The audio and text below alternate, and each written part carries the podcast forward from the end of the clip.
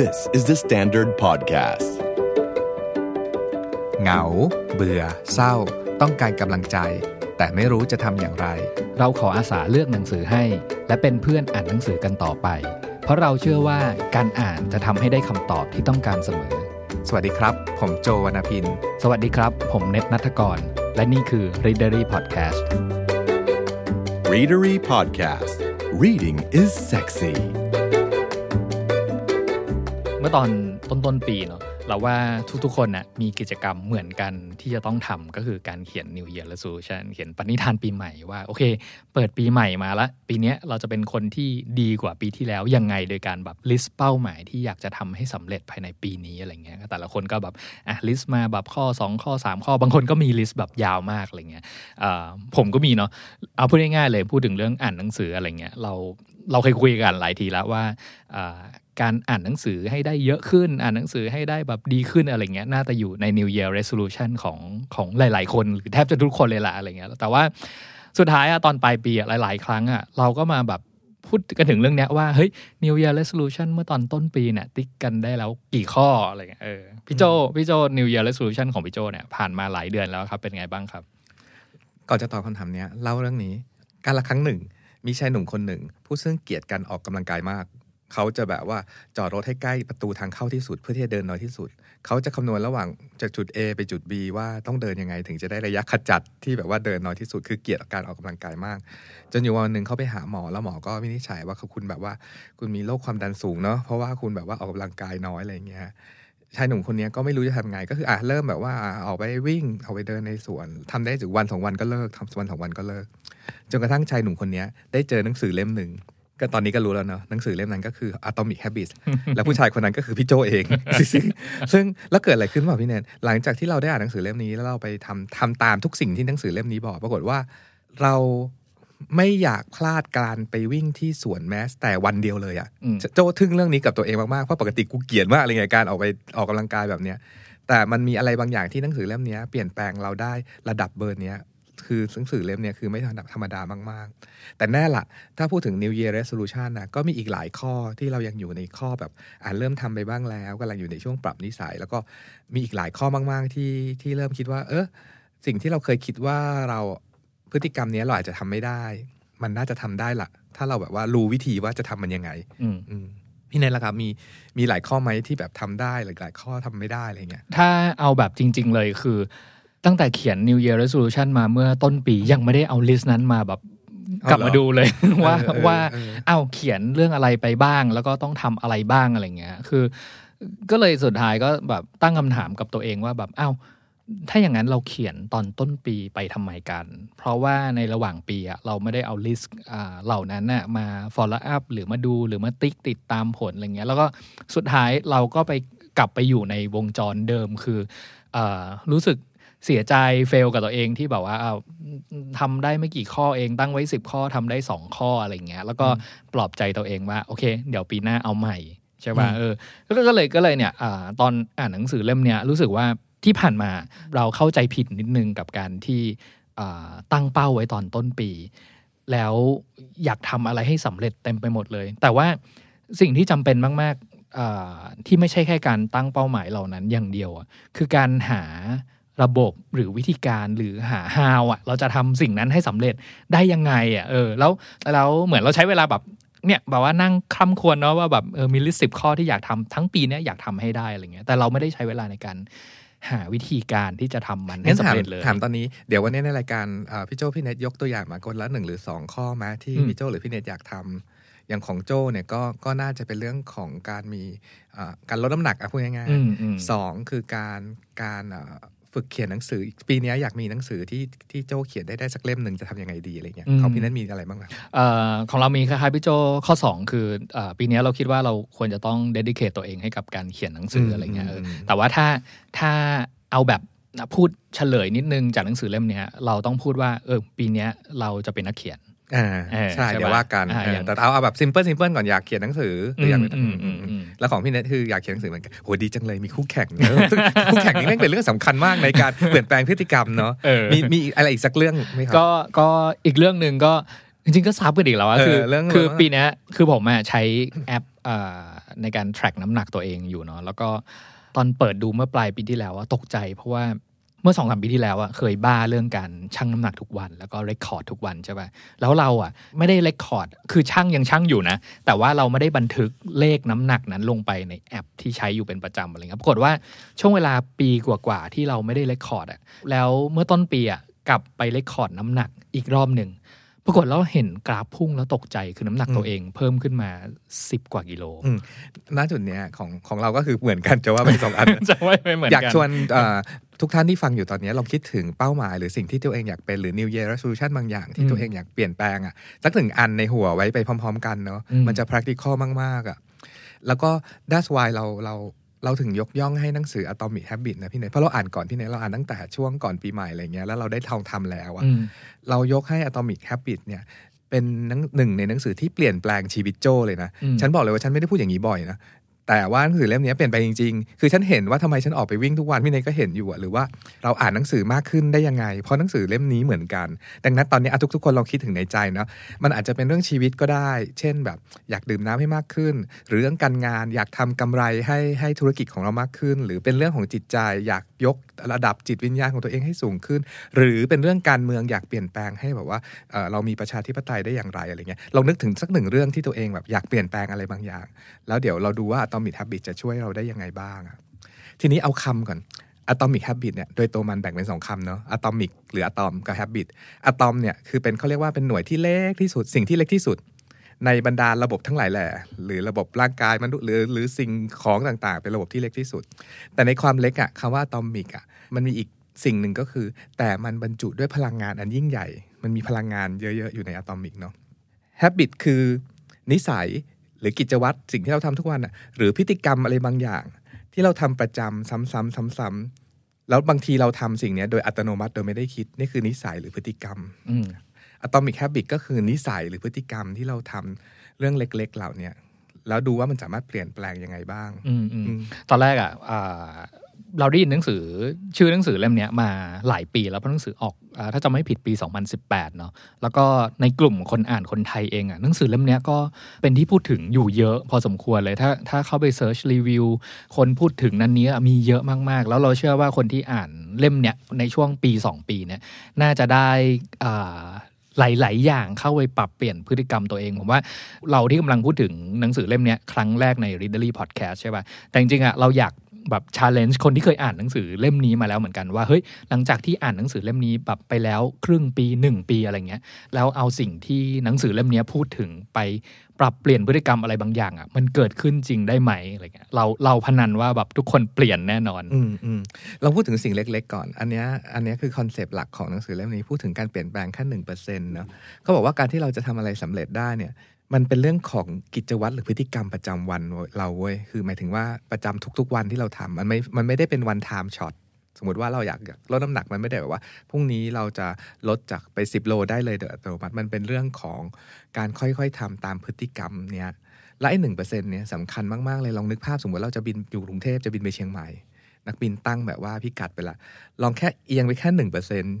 เริ่มต้นออกจากดอนเมืองเนี่ยเอียงไปหนึ่งเปอร์เซ็นต์นะมันอาจจะเฉียงไปฮ่องกงหรือไปญี่ปุ่นอะไรอย่างนี้ได้เลยเนาะคือมันมันหนึ่งเปอร์เซ็นต์เนี่ยมันสำคัญมากๆ ถ้าพูดถึงแค่หนึ่งเปอร์เซ็นต์วันเดียว อาจจะไม่รู้สึกแต่หนึ่งปีอะเขาบอกว่าไม่ว่าคุณจะทำอะไรก็ตาม ถ้าคุณทำสิ่งหนึ่งเปอร์เซ็นซ้ำซ้ำซ้ำซ้ำเนี่ยคุณจะมี progression ถึงสามสิบเจ็ดเปอร์เซ็นต์เมื่อตอนแบบว่าสิ้นปีเดียวเลยนะอะไรเงี้ยนี่คือแบบด้า data อย่างที่หนังสือบอกเนาะคือถึงแม้ว่าแบบสัปดาห์แรกๆอะเราอาจจะไม่ได้เห็นไม่ได้เห็นผลสิ่งนี้ มันมีตัวอย่างหนึ่งในหนังสือที่เราชอบมาก ๆ คือเรื่องต้นไผ่พี่เนทที่แบบว่าต้นไผ่เนี่ยว่ากันว่าตอนแบบตอนมันแตกกออยู่ใต้ดินเนี่ยมันใช้เวลาตั้ง 5 ปีในการจะแตกกอแบบอยู่ใต้ดินเป็นนู่นมานี่วันที่มีแทงยอดอ่อนขึ้นมานิด ๆ เนี่ยมันใช้เวลาแค่แค่ 6 สัปดาห์หรือเดือนครึ่งเองโตเป็นต้นสูงเลยอะ่ะมันมีกราฟในหนังสือพี่จะจำได้ไหมแบบ พฤติกรรมที่เราคาดหวังมันเป็นเหมือนกราฟเส้นตรงเนาะแต่จริง ๆ แล้วอะนิสัยหรือว่าการเปลี่ยนแปลงเนี่ยมันเป็น กราฟแบบพาราโบลาขึ้นคือแบบว่าเริ่มจากน้อยๆน้อยๆน้อยๆน้อยๆแล้วอยู่ดีๆณจุดหนึ่งแม่งแทงขึ้นข้างบนสูงเฉยเลยอะอืมอืมคือคือถ้าดูกราฟนะทุกคนลองจินตนาการว่าอ่าบนแกน x แกน y เนาะแล้วมีกราฟหนึ่งที่เป็นอ่าสิ่งที่เราวางแผนไว้แล้วกัน มันก็จะเป็นแบบเส้นตรงค่อย ๆ แบบเฉียงขึ้นใช่ป่ะแต่ว่าในความเป็นจริงในการแบบปรับเปลี่ยนพฤติกรรมต่างๆอะไรเงี้ยสิ่งที่เราจะเห็นน่ะคือกราฟมันไม่ได้เป็นเส้นตรง แต่กราฟมันจะเป็นอย่างที่พี่โจบอกเป็นพาราโบลาขึ้นใช่ป่ะขึ้นเออแล้วในช่วงที่พาราโบลามันอยู่ข้างใต้เส้นตรงที่เป็นอืมเอ่อเส้นที่เราวางคาดแผหวังนหรืออมคาดหวังเอาไว้เนี่ย มันจะเป็นช่วงที่เรารู้สึกแบบท้อหนักแท้และเหนื่อยเหนื่อยท้อแท้อยู่ตรงนั้นน่ะเออกว่าที่อย่างที่พี่โจบอกว่าต้นไผ่ใช้เวลาแบบห้าปีในการแบบแตกแขนงข้างใต้ดินไว้ก่อนแล้ว แล้วแป๊บเดียวอะหกสัปดาห์มันแทงยอดขึ้นไปถึงฟ้าแล้วอะไรเงี้ยเออเออ มันมีอีกตัวอย่างหนึ่งเพื่ออธิบายเรื่องนี้เราว่าเห็นภาพภาพชัดดีคือเรื่องสมมติว่าเรานั่งอยู่ในห้องแอร์เปิดที่ 26 องศากำลังสบาย ปรับมาเป็น 25 โอเค ก็สบายอยู่เนาะยี่กดไปที่ 24 เริ่มหนาวนิดนิดแต่ก็ยังโอเคอยู่ได้อะไรเงี้ย กดไปที่ 23 เออเริ่มหนาวขึ้น แล้วก็ไม่ได้รู้สึกอะไรก็ยังแบบน่าพอทนทนได้อะไรเงี้ยพอลงไปที่ 22 21 หรือ 20 มันจะมีที่อุณหภูมิหนึ่งที่อยู่ดีๆอะเราเผลอไปหยิบเสื้อหนาวมาใส่เฉย มันหมายถึงว่าในการปรับพฤติกรรมทีละหนึ่งองศาแหละ หรือทีละหนึ่งเปอร์เซ็นไปเรื่อยๆเนี่ยแรก ๆ คุณจะไม่ได้รู้สึกอะไรก็คือใต้ท้องพาราโบลาที่พี่เนตว่า อยู่มาวันหนึ่งณจุดจุดหนึ่งณเลขเลขหนึ่งกราฟมันจะพุ่งเฉย โดยที่เราจะมีพฤติกรรมที่เปลี่ยนแปลงไปหยิบเสื้อหนาวมาใส่เฉยอะไรเงี้ยอืมแล้วเขาบอกว่าการจะปรับเปลี่ยนนิสัยเนี่ย มันมีลักษณะแบบนี้แหละ มันจะมีช่วงเวลาที่เราต้องต้องทนหรือต้องต้องฝืนหรือต้องอะไรบางอย่าง แล้วมีจุดจุดหนึ่งอะภาษาโจเรียกว่า ground breaking อะเพราะเรานึกถึงภาพไอ้ไอ้กอไผ่อะ พอผุดยอดนิดเดียวอะต้นสูงภายในเดือนครึ่งอะในขณะที่ใช้เวลาปูพื้นฐานอยู่ข้างล่างตั้ง 5 ปีอะไรเงี้ยผมนึกนึกตัวอย่างหนึ่งออกไปโจคือ วันที่เราตั้งปณิธานเอาละว่าวันนี้เราจะไปวิ่งใช่ไหมอืมอืมแล้วก็เอ่อพอไปวิ่งกลับมาละเหนื่อยแหกแบบชั่วโมงหนึ่งอะไรเงี้ยกลับมาชั่งน้ำหนักแล้วน้ำหนักยังไม่ลดเออเออได้แล้วแล้วอ้าว ทำไมภาพที่จินตนาการก่อนออกไปวิ่งคือแบบว่าเอ้ยเดี๋ยวไปวิ่งเนี่ยเดี๋ยวกลับบ้านมาผอมเลยอืมแล้วมันมันไม่ใช่เนาะคือเราเราจะต้องอยู่ในสภาวะที่แบบว่าเฮ้ยน้ำหนักมันค่อยๆ อาจจะค่อยๆ ลดมาทีละขีดทีละขีดแล้วแบบกว่ากว่าจะลงมาขีดหนึ่งอะไรเงี้ยเอ้าสองสัปดาห์ไปแล้วอะไรเงี้ยครับแล้วเราก็จะต้องอยู่ในภาวะนั้นน่ะที่แบบอ้าวมันไม่ได้ไม่ได้เร็วกว่านี้เหรอไม่ถึงว่าจะต้องจะต้องทำทุกวันเหรอ อืมเออือมอืมเอาเรื่องเรื่องเรื่องวิ่งนี่เลยเนาะที่แบบ เราวิ่ง เพื่อที่จะลดน้ำหนักสมมติเลสเซว่าห้าโลอะสมมติว่าหรือสิบโลห้าโลอะสมมติว่าเป้าอะ เป้าหมายของเราคือการลดน้ำหนักห้ากิโลแล้วเราเอางี้ไว้พี่เนทเอาจริงๆอะไม่ไม่เคยมีใครบอกเราเท่าหนังสือเล่มนี้เลยว่า แล้วกูจะทำยังไงว่าให้ได้ห้าโลเนี่ยจะจะลดน้ำหนักยังไงให้ได้ห้าโลเนี่ยหนังสือเล่มนี้บอกว่าวิธีคิดคืออย่างนี้ครับ อย่าไปตั้งเป้าว่าอ่าฉันจะลดน้ำหนัก 5 โล น้ำหนัก ฉันอยากน้ำหนักลด ฉันอยากอ่านหนังสือมากขึ้น ฉันอยากเอ่อเขียนหนังสือให้ได้ในปีนี้ อย่าไปคิดอย่างนั้น แต่ให้คิดว่าเราเป็นคนที่รักสุขภาพ เอาใหม่อ่านเรื่องการอ่านหนังสือก็ได้ฉันอยากอ่านหนังสือมากขึ้น แปลคำเนี้ยเป็นเอเราเป็นนักอ่าน อืมเรื่องนี้มันมีตัวอย่างอยู่ในเรื่องการการสูบบุหรี่อันหนึงเนาะเขาบอกในในหนังสือยกตัวอย่างเรื่องการสูบบุหรี่ว่า แบบสมมติว่ามีคนยื่นบุหรี่ให้คุณ แล้วเราเป็นคนสูบบุหรี่แล้วเราอยากลดบุหรี่อะมีคนยื่นบุหรี่ให้แล้วเราบอกว่าไม่ไม่ไม่ช่วงเนี้ย ฉันกำลังแบบว่างดสูบบุหรี่อยู่ลดลดอยาก ช่วงนี้ฉันอยากงดสูบบุหรี่อยากเลิกสูบบุหรี่อะไรประมาณเนี้ยกับอีกคนตอบว่าไม่ไม่ฉันไม่ใช่นักสูบแบบ A กับแบบ B เนาะนักอ่านเหมือนกัน แบบจะทำยังไงให้อ่านหนังสือให้มากขึ้น ลองเปลี่ยนเป็นว่า ฉันน่ะเป็นนักอ่าน ฉันอยากเป็นนักอ่าน อยากพัฒนาพฤติกรรมหรือนิสัยนักอ่าน อยากพัฒนาหรือพฤติกรรมนิสัย คนที่รักสุขภาพ ก็กลับมาที่เรื่องวิ่ง พอพูดว่าพอเหมือนเหมือนบอกตัวเองว่าเราเป็นคนรักสุขภาพไปพี่เน็ตเราจะทำทุกสิ่งทุกอย่างนอกจากวิ่ง ว่าเราจะคิดว่าแล้วคนสุขภาพดีเขาทำยังไงวะ อ๋อเขาก็ไปวิ่งไง หรือเขากินอาหารที่มีสุขภาพดีไง หรือเขาก็พักผ่อนให้เพียงพอไง มันจะมาอีกหลายอย่าง แล้วหลังจากนั้นเรื่องน้ำหนักหรือเรื่องสุขภาพดีมันจะเป็น by product ของของ mindset ที่เปลี่ยนไปนี้เท่านั้นเลยอะอืมเพราะฉะนั้นช่วงบทแรกของหนังสือเนี่ย คือก็จะพูดถึงเรื่องนี้เนาะว่า เอ้ย ปัญหาของพวกเราที่ผ่านมาในการตั้งเป้าหมายต่าง ๆ อะไรเงี้ย มันมันอาจจะผิดตั้งแต่ตอนนั้น คือ เขียนเป้าหมายผิด ใช่ หรือหรือจริง ๆ แล้วหนังสืออาให้คันให้คำแนะนำมาว่า จริง ๆ แล้วควรจะตะควรจะบอกพูดว่า แล้วคุณเนี่ยอยากกลายไปเป็นคนแบบไหน อยากเป็นคนประเภทไหน อยากเป็นคนยังไงอะไรเงี้ยนั่นคือเป้าหมายที่พยายามเห็นภาพตัวเองให้ชัดว่าว่า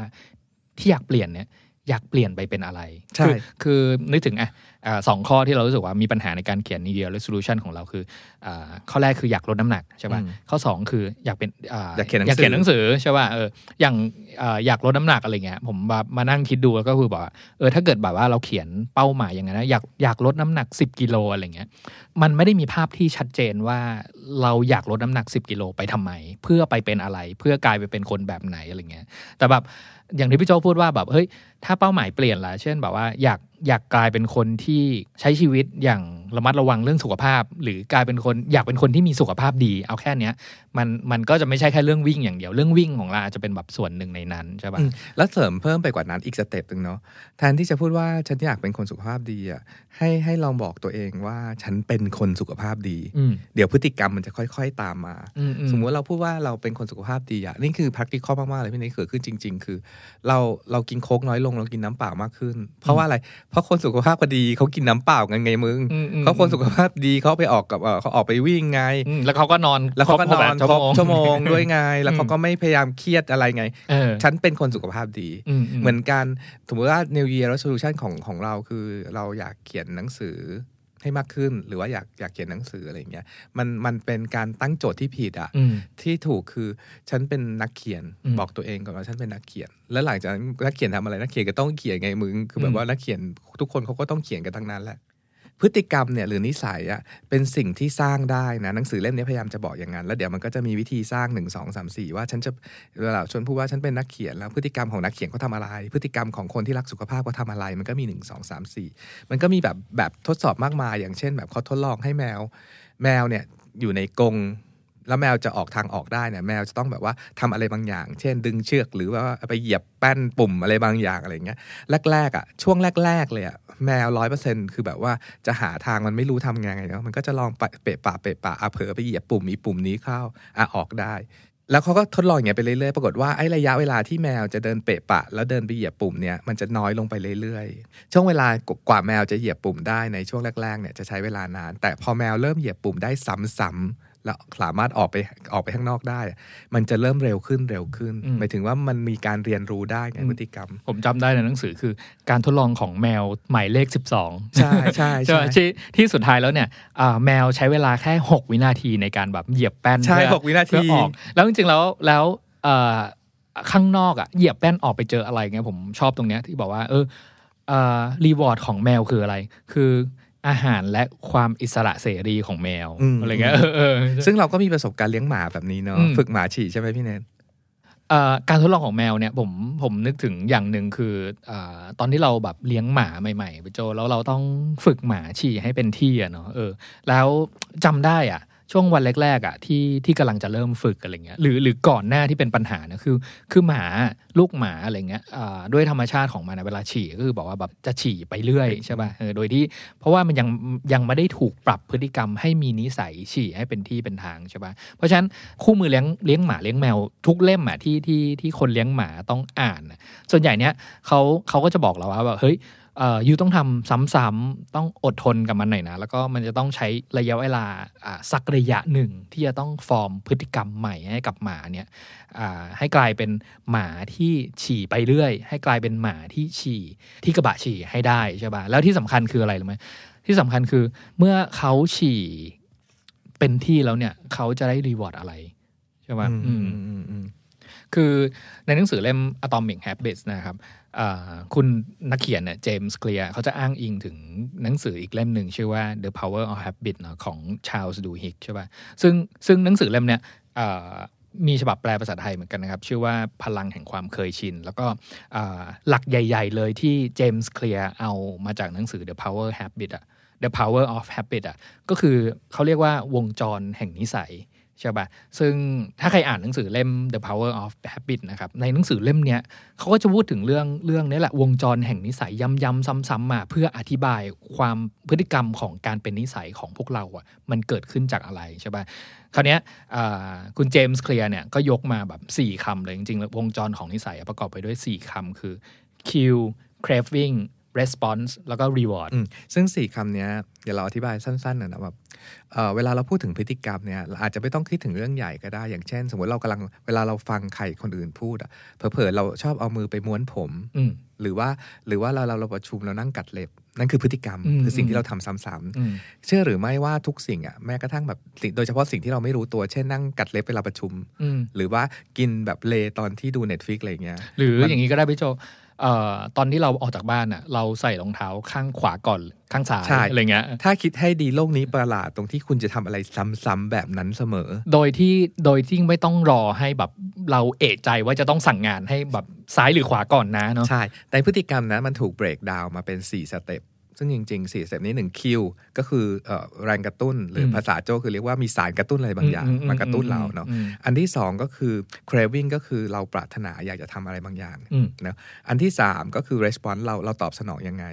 เช่นแบบว่าพอมีความเครียดมาแล้วเราตอบสนองยังไง เราเดินเข้าครัวหยิบเป๊ปซี่ดื่มแก้วหนึ่งแก้เครียดคือคือสมมติเอาเอาพูดถึงเรื่องคนม้วนผมอะพี่โจสมมติว่าคิวของคนม้วนผมก็คืออาจจะอยู่ในห้องประชุมที่เครียดใช่เออะออ่าอะหรือคิดอยู่หรืออมเจ้าท่าอืมท่าคิดของเราคือท่าแบบว่าม้วนผมคิดไปเรื่อยอ่าๆก็คือแบบมีเรื่องต้องคิด เนาะอืมอืมอืมอืมหรือถ้าง่ายกว่านั้นเอาเอาเอายกตัวอย่างอย่างเรื่องเรื่องแบบมี notification โทรศัพท์เข้ามาอ่าปุ๊บเนี่ยเป็นคิวตึงเออเออตึงเออเอออะตึงคือแบบอืมก็คือคิวสองคือ craving หรือความปรารถนาก็คือความอยากรู้อยากคลิกดูว่าใครส่งเมสเซจมาวะเออเออเออก็ส่งเพื่อพลิกดูนี่คืออมความปรารถนา หรือเอ่ออันที่สามคือการตอบสนองหรือ response เนี่ยมันก็คือหลังจากนั้นเราทำอะไรอะเราเราเราหยิบมือถือขึ้นมาอืมแล้วกดscroll อ่าน message กดดูเลยกดดูเลยเออกดดูเลยเอออันที่สี่ reward หรือรางวัลรางวัลก็คือเราได้ความสบายใจและว่าใครส่ง message มาฉันได้รู้อืมเรื่องราวทั้งหมดแล้วคือคือของผมอะ reward ของการบอกว่าแบบเฮ้ยเสียง message เข้าแล้วเอ่อรีบกดอ่านเลยคือ reward คือการทำให้แบบ inbox เท่ากับศูนย์เออเออเออ reward คือการทำ inbox เท่ากับศูนย์เออเราก็เป็นแล้วแล้วแล้วมันกลายไปเป็นพฤติกรรมที่ที่เราควบคุมไม่ได้อย่าง เช่นบอกว่าแบบพอตึ้งมาปุ๊บเราก็เปิด เพราะเราไม่อยากให้มันแบบอ่า inbox เราแบบสะสมกันเป็นแบบสิบยี่สิบข้อความอะไรเงี้ยอืมทีนี้พี่เนทพี่เนทและพี่โจด้วยจริง ๆจำสิ่งหนึ่งที่เราต้องการได้ เราเป็นนักเขียนเราอยากเขียนหนังสือ แล้วพฤติกรรมอย่างการที่ notification โทรศัพท์เข้ามาตึงๆ ระหว่างที่เราใช้เวลาหนึ่งชั่วโมงในการเขียนเนี่ยมันรบกวนการงานหรือว่าเป้าหมายที่เราอยากได้เนาะอืมทีนี้หนังสือเล่มนี้ก็จะพยายามวิเคราะห์สิ่งเหล่านี้แหละว่าเราจะทำยังไงล่ะ จะแก้ที่ตรงคิวตรงเอ่อ craving response หรือว่า reward ตรงจุดไหนดีในอืมในแต่ละละโจทย์แต่ละปัญหาอะไรอย่างเงี้ยอืมอันเนี้ยก็คือคุณเจมส์เคลียร์นะเขียนเรื่อง Atomic Habits อะก็เลยแบ่งกฎออกมาเป็น 4 ข้อตาม 4 อย่างนี้แหละอืมอืมเพื่อจะแก้ปัญหาของตั้งแต่คิวเลยว่าสะถ้ามีเอ่อสิ่งที่กระตุ้นมาเราจะทำยังไงดี หรือแบบถ้าถ้าช่วงเราจะรีวอร์ดตัวเองยังไง ถึงจะเป็นรีวอร์ดที่ที่ดี ไม่ใช่แบบว่าออกไปวิ่งมากลับมามึงกินไอติมทันทีเลยเป็นรีวอร์ดแบบนั้นก็ไม่ใช่อะไรอย่างเงี้ยอืมอืมอืมผมอยากจะย้อนกลับไปดูที่หน้าปกหนังสือนิดหนึ่งพี่โจ เพราะว่าอ่าก่อนที่จะเข้าแบบไอ้สี่บทถัดไปเนี่ยผมรู้สึกว่ามันเป็นสี่บทของหัวใจของหนังสือเล่มนี้เลยเนาะเพราะมันคือแบบว่าแบบ how to แล้วว่าแบบจะทำยังไงให้เราแบบปรับเปลี่ยนเปลี่ยนพฤติกรรมได้อะไรเงี้ยบนหน้าปกหนังสือพี่โจสิ่งที่ผมชอบอะคือซับไตเติลของหนังสือเล่มนี้อ่ามันคือ atomic habits แล้วก็ tiny change remarkable result ใช่ไหมคือการเปลี่ยนนิดเดียวทำให้ได้ผลที่แบบว่าแบบเฮ้ยแบบอันเหลือเชื่ออะไรเงี้ยกับอีกอันหนึงก็คือ an easy and proven way to build good habits and break bad ones สิ่งที่ผมชอบมันมีสองอย่างคือหนึ่งเราต้องรู้ว่าอะไรคือพฤติกรรมที่ดี good habits กับ bad one ของเราเนอะอย่างเมื่อกี้ที่พูดว่า เฮ้ยเอ่อการที่พอมีอะไรตึงขึ้นมาในโทรศัพท์แล้วแบบรีบเปิดอ่านแล้วก็แบบอ่าไถดูให้ inbox จะได้กลายเป็นศูนย์ตลอดเวลาเนี่ยคำถามที่จะต้องกลับมาถามตัวเองก็คือ พฤติกรรมเนี้ยเป็นพฤติกรรมที่ good หรือ bad เออใช่ปะสำหรับเรานะเออเออเออสำหรับเราคนเดียวแต่เนาะแต่คำถามที่ที่ใหญ่กว่านั้นที่เราวางไว้แต่แรกอะแล้วพฤติกรรมเนี้ยมันจะดีหรือไม่ดี มันก็ขึ้นอยู่กับว่ามันเป็นพฤติกรรมที่ส่งเสริมให้เรากลายไปเป็น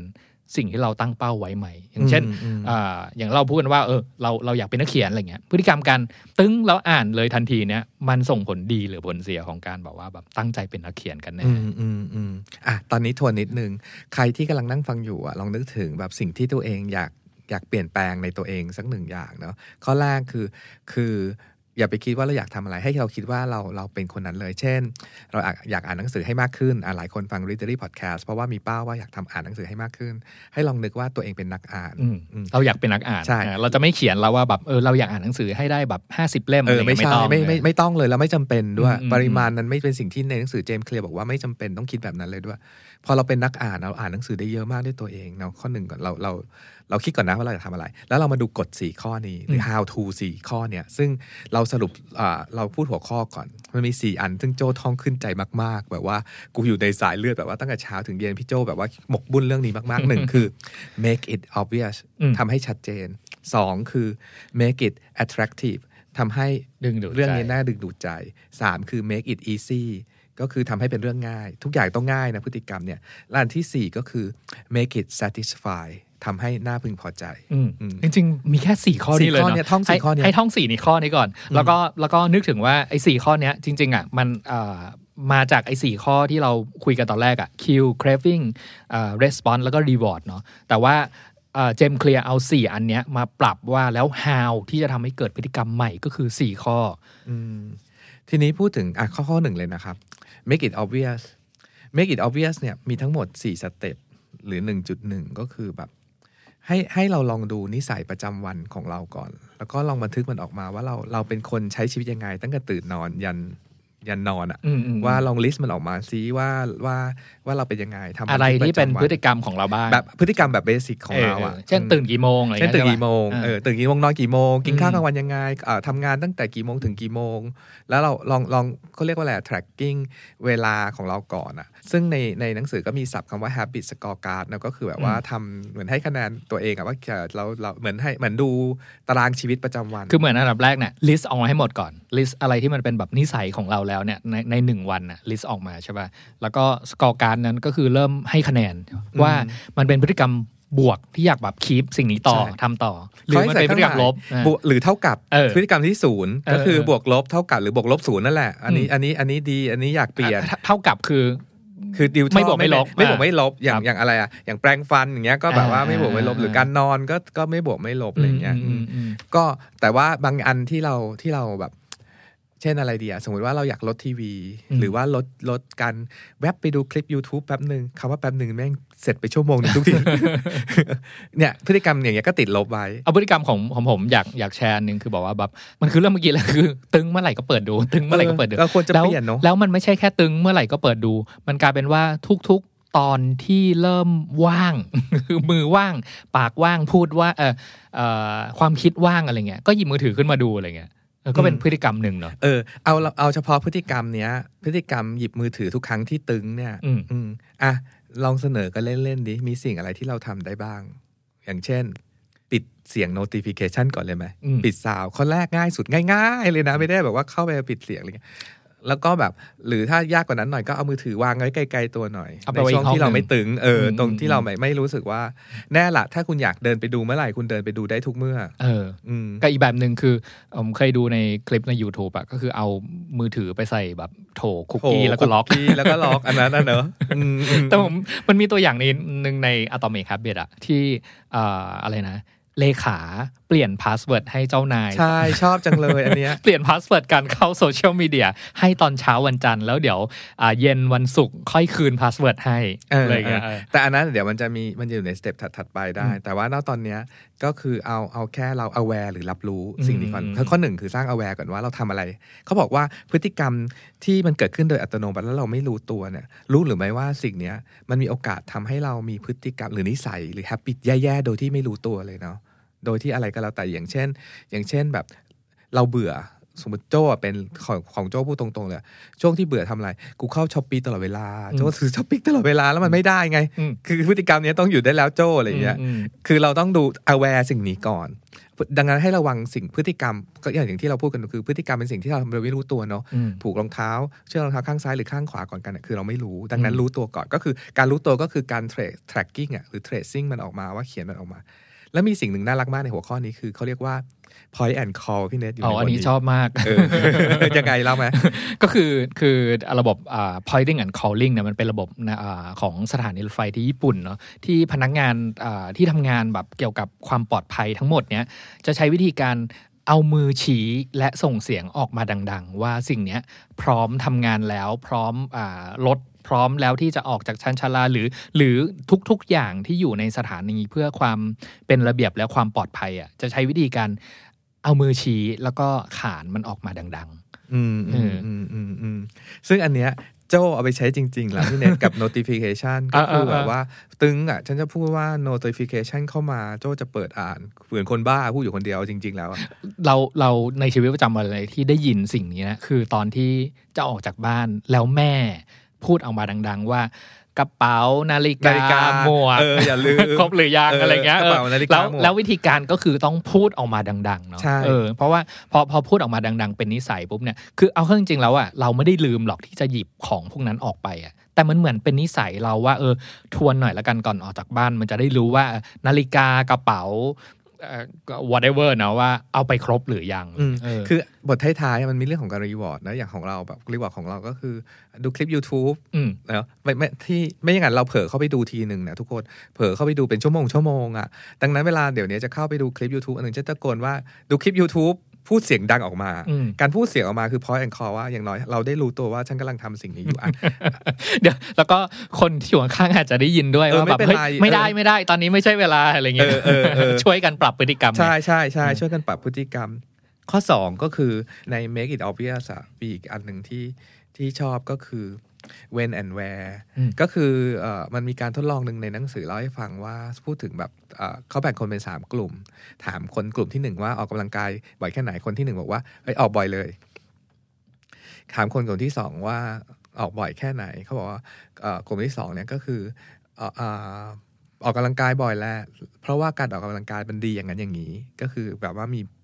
ให้ข้อมูล motivation ที่เป็นประโยชน์ที่เป็นประโยชน์ขาด้วมีแรงจูงใจในเออการออกถ้าออกแล้วหนักออกกำลังกายแล้วมันดีอย่างนั้นอย่างนี้กับกลุ่มที่ 3 พูดว่าเอ่อฉันออกกำลังกายบ่อย ฉันจะออกกำลังกายเอ่อทุกวันจันทร์วันพุธแล้วก็วันศุกร์สามครั้งต่อสัปดาห์ ผลปรากฏว่าพอไปทดสอบจริงๆอะท้ายทายก็รู้เลยว่ากลุ่มที่3อะคือกลุ่มที่ออกกำลังกายเยอะที่สุดและสม่ำเสมอที่สุดอืมเพราะอะไร เพราะมีสองคำก็คือ when and where อืมก็คือฉันจะทำสิ่งนี้เมื่อไหร่และที่ไหน เป็นการวางแผนล่วงหน้า สมมุติว่าเราพูดกันว่าพี่เนทเราอยากเราอยากเป็นวิ่งเนาะเออโอเคเออโจอยากวิ่งเน็กอยากวิ่งอะไรเงี้ยเออไปวิ่งกันเถอะวิ่งได้สักวันสองวันเราก็ต้องมานั่งคิดว่าเอาไหมวิ่งไหมอ่าวิ่งอ่าวิ่งกันไหมมันเหมือนเราต้องใส่พลังงานลงไปทำเรื่องเนี้ยอยู่ตลอดเวลาว่าเออฉันจะต้องออกกำลังกายอย่างนั้นอย่างนี้ แต่ถ้าเราพูดไปเลยว่า วันจันทร์ห้าโมง เอาเป็นว่าจันทร์อังคารพุธพฤหัสศุกร์ทุกห้าโมงเราจะไปวิ่งก็คืออยู่ในตารางเราเลยอืมถึงเวลาไม่ต้องคิดก็ไปเลย ผมชอบชอบตัวอย่างหนึ่งอ่าเรื่องการทำอ่าเปอร์เซ็นต์ voting เอ่อ turn out ของอเมริกาให้สูงขึ้นก็คืออัตราการไปใช้สิทธิ์เลือกตั้งให้สูงขึ้นใช่ป่ะคือเขาใช้วิธีการทำแบบสอบถามให้กับแบบอ่าประชาประชากรทั่วไปอะไรเงี้ยว่าอ่ามีคำถามสองแบบแบบที่หนึ่งคือ ถามเฉยๆว่าคุณจะไปเลือกตั้งไหมอะไรเงี้ยกับแบบที่สองคือ คุณจะไปเลือกตั้งอ่า โดยวิธีไหน และเวลากี่โมงอะไรเงี้ยเออปรากฏว่าคำถามที่สองอะมันช่วยทำให้อัตราการไปลงคะแนนเสียงของประชากรอะสูงขึ้นสูงเยอะเลยขึ้นเออเพราะว่าอะไรเพราะว่าเพราะว่าการที่คิด when and where ไว้แล้วเนี่ยมันทำให้การกระทำนั้นนะมันง่ายขึ้นมากๆอะคือเหมือนมันมันมันได้วางแผนไปแล้ว ในตัวไกลๆไว้แล้วว่าโอเค ฉันจะไปเลือกตั้งนะแล้วฉันจะไปโดยการแบบนั่งรถเมล์แล้วก็ไปตอนบ่ายโมงอะไรเงี้ยมันเหมือนแบบเฮ้ยล็อกเวลาเราไว้แล้วว่ายังไงเราก็จะไปว่ะแต่ถ้าเกิดถามเฉยๆว่าว่าคุณไปเลือกตั้งหรือเปล่าอะไรเงี้ยแล้วไปไปอะไรเงี้ย แต่เราแบบอะวันจริงไปหรือเปล่าก็ยังไม่รู้เลยมันมีพฤติกรรมอีกอันหนึ่งแบบว่าเราอยากนั่งสมาธิมากขึ้น ก็คิดไปเลยว่าฉันจะนั่งสมาธิอ่าทุกเจ็ดโมงเช้าในครัวอืมสมมติว่าก็ก็พูดไปเลย when and where อืมพยายามใส่ when and where คือลงไปคือเรื่องเนี้ยพี่โจอยากแชร์อีกเรื่องหนึ่งที่รู้สึกว่าแบบเอ้ยได้ผลมาแล้วเพราะเราทำมาแล้วแบบหลายเดือนอะไรเงี้ยคือการเอ่อที่ตอนแรกพูดว่าแบบเอ้ยเราจะไปวิ่งให้ได้ทุกวันอะไรเงี้ยเนาะคือพอไม่มีไม่มี when and where อะไรเงี้ยพอถึงเวลาเข้าจริงๆแล้วอะ หรือหรือไม่รู้ด้วยซ้ำว่าจะต้องไปตอนกี่โมงใช่ป่ะเออสิ่งที่ผมทำคืออะไรรู้ป่ะผมในปฏิทินแบบใน Google Calendar อะไรเงี้ย เราใส่ช่องเวลาไว้เลย ว่านี่คือเวลาวิ่ง แล้วก็ทำสีเฉพาะให้กับมันอะไรเงี้ยอืมแล้วทำให้มันรีพีททุกวันเลยอืมใช่ป่ะอืมแปลว่าปฏิทินของเราอะ เราจะเห็นซ้ำๆอยู่เสมอว่ามันมีสิ่งที่เป็นแบบ time block อันเนี้ยสำหรับการวิ่งของเราตอนช่วง4ี่โมงถึง6กโมงเย็นอย่างเงี้ยแบบรอไว้เสมออะไรเงี้ยอืมเพราะฉะนั้นพอผ่านไปสักพักหนึ่งอะเราจะรู้แล้วว่าแบบพอถึงสามโมงครึ่งเนี่ยเราจะเริ่มแบบเออ finish งานเตรียมงานอะไรให้ให้เสร็จแล้ว แล้วก็ตอน4ี่โมงปุ๊บเราจะได้ออกจากบ้านไปวิ่งได้ใช่อยากอยากกลับมาเรื่องเราอยากอ่านหนังสือให้มากขึ้น หรือเราอยากเป็นนักอ่านเนี่ยก็คือ ก็เซตเวลาอ่านหนังสือของ set moment when and where ของเราอืมฉันจะอ่านหนังสือก่อนนอนเออฉันจะอ่านหนังสือตอนพักเที่ยงอะสมมติว่าอะไรอืเงี้มยอืมอืมก็พูดไปเลย step ถัดไปเขาเรียกว่า อันนี้สิ่งสิ่งที่เราชอบและทำจริง แล้วชอบมาก ๆ คือ habit stacking อืม habit stacking stacking หมายถึงว่าการเรียงซ้อนๆของพฤติกรรมเนี่ยก็เอาพฤติกรรมใหม่อะไปซ้อนอยู่บนพฤติกรรมเดิมที่เราทำอยู่แล้ว เช่น สมมติว่าเราพูดว่าอะไรดีนะ สมมติว่าเราอยากนั่งสมาธิแป๊บหนึ่งแค่หนึ่งนาทีเองนะไม่หนึ่งนาทีก็ต้องคิดเนาะ ถ้าเราพูดอย่างเงี้ยเราอาจจะแบบเหมือนยังมีภาพหลวมๆอยู่เนาะแต่เราพูดว่าทุกเช้าหลังที่ช้างชงกาแฟเสร็จอะโจจะนั่งสมาธิหรือนั่งหายกำหนดลมหายใจสั้นๆสักหนึ่งนาทีก็คือเอาไปวางซ้อนอยู่บนพฤติกรรมที่เราทำอยู่แล้วอืมอืมันก็จะดูง่ายขึ้น คือเรื่องเนี้ยได้ผลได้ผสุลดสุดๆเลยใช่พี่โจ ผมก็ทำ sta- อ่า habit stacking เหมือนกัน คือเอ่อถ้าเกิดแบบอ่าย้อนกลับไปข้อแรกที่เราบอกว่าเฮ้ยเราต้องเอาอ่าพฤติกรรมหรือนิสัยของเราแบบทั้งวันอะมาแบร์ไว้ก่อนนะว่าเราทำอะไรบ้างอะไรเงี้ยอย่างตอนเช้าอะไรเงี้ยตอนตื่นมาอย่างแรกที่ผมจะต้องทำก็คือพาหมาลงไปฉี่ใช่ป่ะเอออมคราวเนี้ยอันเนี้ยมันเป็นพฤติกรรมที่เราแบบเฮ้ยไม่ต้องไม่ต้องเทรนตัวเองแล้ว เพราะว่าแบบเราทำไปจนเป็นนิสัยแล้วอะไรเงี้ยการการทำ habit stacking ก็คือเอาพฤติกรรมใหม่ที่เราอยากทำให้เป็นนิสัยเนี่ยมาวางซ้อนกับพฤติกรรมที่มันเป็นนิสัยเดิมอยู่แล้วใช่ป่ะอืมอืมเช่นก็คือแบบว่าเฮ้ยอ่าจริง ๆ ตอนตอนเช้าเนี่ยอ่า สิ่งที่ผมแบบยัดเข้าไปแบบซ้อนกับพฤติกรรมการจูงหมาไปฉี่คือ เดินไปทักทายคุณอาหลังบ้านอืมอะไรเงี้ยเออซึ่งแต่เดิมแบบว่าพฤติกรรมเนี้ยไม่ใช่เป็นนิสัยใช่ป่ะแต่เราพอเราเอามาซ้อนปุ๊บเอ้ยไหนๆเราก็พาหมาลงไปฉี่แล้วเนี่ย ก็เดินไปอีกแค่ไม่กี่ก้าวก็จะไปถึงบ้านคุณอา แล้วก็ไปทักทายตอนเช้าหน่อยอรุณสวัสดิ์วันนี้เป็นยังไงบ้างสบายดีไหมกินข้าวอะไรอะไรเงี้ยมันเหมือนได้พฤติกรรมที่ไปซ้อนกับพฤติกรรมเดิมเฉยๆเลย แล้วก็กลายเป็นพฤติกรรมใหม่ อืมอืมอ่า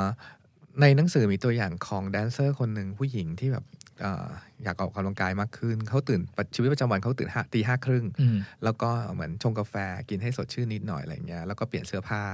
แล้วก็ออกจากอพาร์ตเมนต์ในนิวยอร์กเรียกแท็กซี่ไปยิม แล้วก็อยู่ใช้เวลาอยู่ที่ยิมประมาณประมาณสองชั่วโมงอะไรเงี้ย ถามว่าพฤติกรรมแบบว่าที่เป็นแบบตัว trigger ของเหตุการณ์นี้คืออะไรอืมหลายคนก็จะตอบว่าเป็นเป็นการการไปยิม หรือการตื่นเช้าอะไรเงี้ยคำตอบคือไม่ใช่คำตอบคือพฤติกรรมที่เปลี่ยนแปลงเขาคือการเรียกแท็กซี่อืมทุกครั้งที่การเรียกแท็กซี่จบเท่ากับจบ process แล้ว ก็คือเราใส่อะไรบางอย่างลงไปว่า ว่าในพฤติกรรมว่าฉันต้องทำสิ่งนี้ แล้วอื่นๆมันจะ follow เอง เช่น สมมติว่าพวกเราอีกอันหนึ่งอะพวกเราอะไปวิ่งกันตอนเย็นสมมติว่าสี่โมงเนอะพี่เนทที่เราไปวิ่งกันอะไรเงี้ยการวิ่งของมันอะวะวินาทีที่เราไปอยู่ที่สวนแล้วเราวิ่งอะมันมันมันสบายแล้ว แต่สิ่งที่เราเพิ่มลงไปคือการเปลี่ยนชุดวิ่งตอนก่อนไปแค่นั้นเองสมมติเราใส่ชุดทำงานอยู่แล้วแบบพอสี่โมงเปลี่ยนชุดวิ่ง เปลี่ยนชุดวิ่งคุณจะไปหรือไม่ไปก็แล้วแต่ แต่การได้เปลี่ยนชุดวิ่งเนี่ยมันเหมือนเป็นจุดเริ่มต้นของการเปลี่ยนพฤติกรรมว่าคุณจะได้ไปไปไปวิ่งแล้ว ผมนึกถึงอีกอันหนึ่งพี่โจคือเอ่อเมื่อก่อนนะเราเคยมีปัญหาว่าเฮ้ยไปวิ่งกลับมาแล้วแล้วเหนื่อยแล้วแบบว่าหิวข้าวแล้วก็อ้าว ยังไม่มีใครหุงข้าวเลยอะไรเงี้ยคือการทำพฤติกรรมเอามาสแต็กอะไรเงี้ยก็คือ เพราะฉะนั้นทุกๆวันก่อนที่จะออกไปวิ่งอะก็ก็หุจะงหุงข้าวก่อนข้าวอะไรใช่เงี้ยอะถ้าแบบในหนังสือพูดถึงตัวอย่างหนึ่งก็ดีเนอะสมมติว่าไอ้การทำ stacking หรือการซ้อนพฤติกรรม มันมีซ้อนแล้วก็ซ้อนแล้วก็ซ้อนได้เนาะไม่ใช่เริ่มจากไม่ได้ไม่จำเป็นต้องเป็นอันเดียว เช่น หลังจากที่ฉันเอ่อรินกาแฟตอนเช้าแล้ว ฉันจะใช้เวลานั่งสมาธิสักหนึ่งนาทีค่ะนึกถึงคิวนะคิวคือรินกาแฟ แล้วก็นั่งสมาธิสมาธิเสร็จหนึ่งนาที หลังจากที่ฉันทำสมาธิเป็นเวลาหนึ่งนาทีแล้ว ฉันก็ทำ to do list ของวันนี้ เตรียมแพลนของวันนี้ หลังจากที่ฉันทำ to do list ของวันนี้แล้ว ฉันก็ถึงจะเริ่มต้นทำงานชิ้นแรกทันทีอืมอันเนี้ยมันคือซ้อนแล้วก็ซ้อนแล้วก็ซ้อนอะแล้วพฤติกรรมลองพอซอยให้มันย่อยอะมันง่ายมากเลยเนาะคือแบบเทกาแฟเอ่อสมาธิหนึ่งนาทีนะไม่ใช่แบบว่าครึ่งชั่วโมงอะไรเงี้ย อันเนี้ยคือคือการทำ habit stacking ข้อต่อไปในในใน make it obvious อะสิ่งหนึ่งที่อะคำว่า make it obvious นี่มันโดยตัวมันอะเราเราทำแล้วกับของจริงนั้นเกิดเห็นผลมาก ๆ คืออย่างนี้ เราย้าย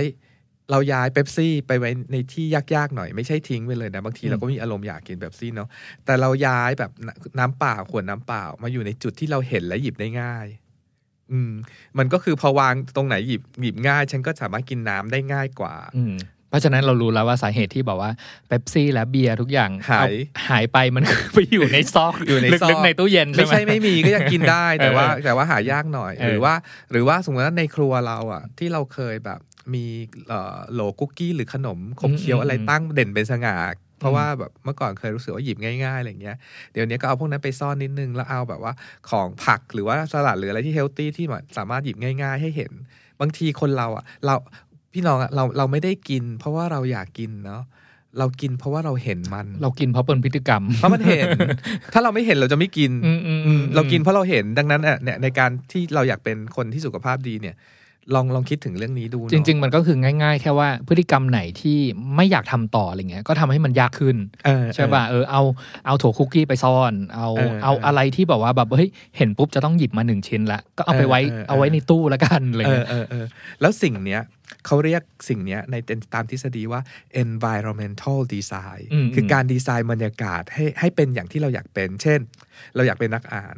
เราสะถ้าเราสามารถซื้อโซฟา นั่งอ่านหนังสือในมุมหนึ่งเนี่ยเราเซตไว้ว่ามุมเนี้ยเราเป็นมุมนั่งอ่านเซตให้มันสวยๆเลยอืมเราจะอยากไปนั่งตรงนี้อยู่ตลอดเวลาอืมโต๊ะทำงานเหมือนกัน ถ้าเราทำโต๊ะทำงานให้เคลียร์ๆมันจะมีความรู้สึกอยากไปนั่งที่โต๊ะนี้อยู่ตลอดเวลา แล้วการและหลังจากนั่งโต๊ะทำงานแล้ว การเริ่มต้นทำงานจะเป็นเรื่องง่ายมาก ผมชอบนิสัยอันหนึ่งในหนังสือเล่มเนี้ยจำไม่ได้ว่าอยู่พาร์ทไหนเนาะสำหรับคนที่อยากเป็นนักอ่านอะไรเงี้ยมันมีตัวอย่างหนึ่งในใน Atomic Habit ที่อ่า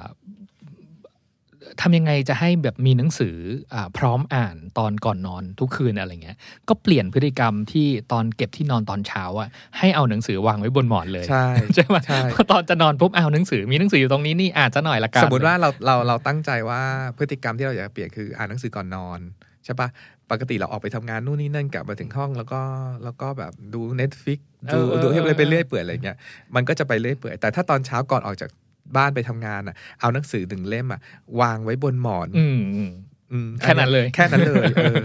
จะได้ไม่ต้องมีข้ออ้างว่าแบบเฮ้ยหาหนังสือไม่เจอหนังสือเล่มจะอ่านอยู่ตรงไหนวะหรือในทางกลับกันถ้าเราอยากออกกำลังกายตอนเช้า ตื่นปุ๊บอยากแบบว่า ห้าสี่สามแล้วออกไปวิ่งเลย ให้เตรียมชุดวิ่งรอไว้ตั้งแต่กลางคืนอืมอืมอืมหรืออีกอันหนึงบอกว่าอยากดื่มน้ำให้เยอะๆเนาะก็เอาน้ำอะวางไว้ในทุกจุดที่คุณบอกว่าจะต้องเดินอยู่ในบ้านอะ อืมอืมอืมนี่เป็นหนึ่งบทที่เราชอบมากๆในหนังสือเล่มนี้เลยพี่เนทเพราะอะไรรู้ป่ะเพราะเป็นสิ่งที่เราทำได้ไงอืมอย่างเช่นการจัดตู้เย็นให้เต็มไปด้วยน้ำเปล่า อย่างเงี้ยเป็นสิ่งที่เราทำได้อะดังนั้นแบบการเปิดพฤติกรรมแบบว่า ถ้าเราพูดว่าฉันอยากกินน้ำให้เยอะขึ้น อันเนี้ย มันเหมือนหลวมหลวมๆยากๆแล้วไม่รู้จะทำยังไงอะ แต่ว่าแต่ว่าการที่แบบมีน้ำเปล่าให้หยิบติดมือตลอดเวลาเนี่ยเป็นสิ่งที่เราทำได้ คือสร้างสิ่งแวดล้อมเพื่อนำไปสู่การเปลี่ยนแปลงนิสัยเราให้ได้ อืมแล้วก็ในทางกลับกันในในทุกๆ บทของของนิสัยอย่างข้อเนี้ยคือ make it obvious เนี่ยก็คือเราอยากเปลี่ยนเป็นนิสัยที่ดีใช่ปะในทางกลับกันก็คือ make it not obvious สำหรับพฤติกรรมที่เราอยาก แก้ไขอะอย่างเรื่องเบปซี่ของเราอย่างเงี้ยอืมฉันเอาเบปซี่ไปซ่อนไว้ลึกสุดใจเลยแบบว่าไม่ใช่ไม่มีก็ยังมีอยู่ แต่ว่าให้ยากหน่อยอะเราไม่ซื้อขนมขบเคี้ยวติดบ้าน ถ้าอยากกินก็ออกไปเซเว่นหน้าปากซอยสมมติว่าอะไรเงี้ยก็ก็ก็ก็ก็ยากขึ้นมาอีก step หนึ่งทำให้เป็นเรื่องยากเข้าไว้ราะมันเป็นเรื่องยากสำหรับสิ่งที่เข้าไว้เราอยากเปลี่ยนนะใช่ใช่ครับอืมการควบคุมตัวเองแบบเนี้ยเป็นเรื่องราวเห็นปะพอเราพูดออกมาแล้วมันเป็นเรื่องเล็ก ๆ ที่เราทำได้เล็ก ๆ ง่าย ๆ สบายๆอันเนี้ยคือ make it obvious จำอะไรไม่ได้จำสิ่งนี้เลยว่า เราไม่ได้กินสิ่งที่เราอยากกิน เรากินสิ่งที่เราเห็นด้วยอืมอืมอย่างเช่นแบบเราเข้าร้านก่อนเราเข้าร้านอะระหว่างร้านอาหาร healthy กับอ่าร้านสเต็กอะสมมติว่า เราเข้าร้านสเต็กอะ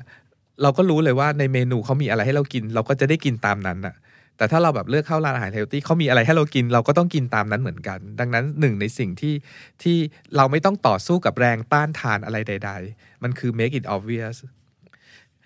กฎข้อที่สองก็คือ make it attractive ก็คือทำให้สิ่งนี้เป็นเรื่องแบบว่า น่าดึงดูดใจได้ยังไงเนาะ